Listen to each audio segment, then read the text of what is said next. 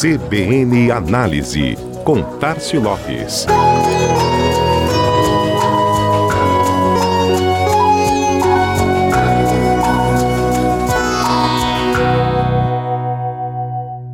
Há praticamente uma semana do Natal, o alerta de presente já dispara para muitas pessoas.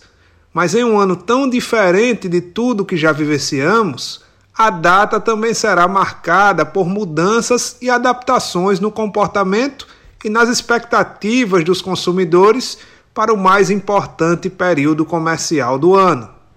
Para entender essas novas características que estão transformando hábitos de compra para o Natal 2020, o Google, em parceria com o Instituto Ipsos, realizou em novembro uma pesquisa com 1.260 brasileiros. O levantamento ouviu consumidores de todas as regiões do país durante 27 dias e o resultado foi publicado pelo portal Exame esta semana.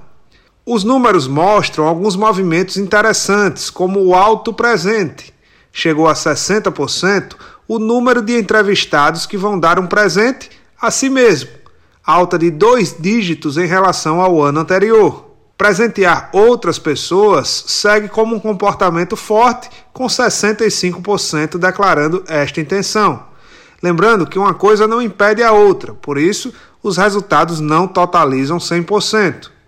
Interessante também é a distinção do tipo do presente, quando é algo para si próprio e para outra pessoa. Categorias relacionadas a casa, comida, cosméticos e esportes são as campeãs do alto presente. Já brinquedos, acessórios de moda e joias são as preferências mais comuns de quem vai presentear. 39% dos respondentes afirmaram que vão dar menos presentes e 36% que vão presentear um número menor de pessoas. Pouco mais de 3 quartos alegam a situação financeira como justificativa para esta redução.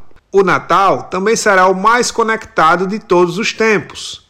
61% afirmaram buscar online ideias para presentes. 33% afirmam que vão dar menos presentes pessoalmente.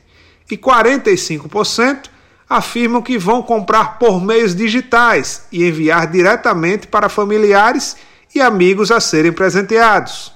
Outro ponto que chama atenção na pesquisa é que boa parte dos consumidores já sabe o que vai comprar na data, mas ainda não se decidiu pela loja. Observe que oportunidade! 42% dos entrevistados já escolheram o tipo de produto, 31% a marca desse presente, mas somente 11% já decidiram o local de compra boa parte das decisões estão tomadas. Para onde vai o dinheiro é que pouca gente sabe. É a decisão de ouro, onde pode entrar justamente um bom trabalho de comunicação e atração. Entre os fatores que motivam esta atração, o preço aparece em praticamente 50% das respostas como aspecto decisivo.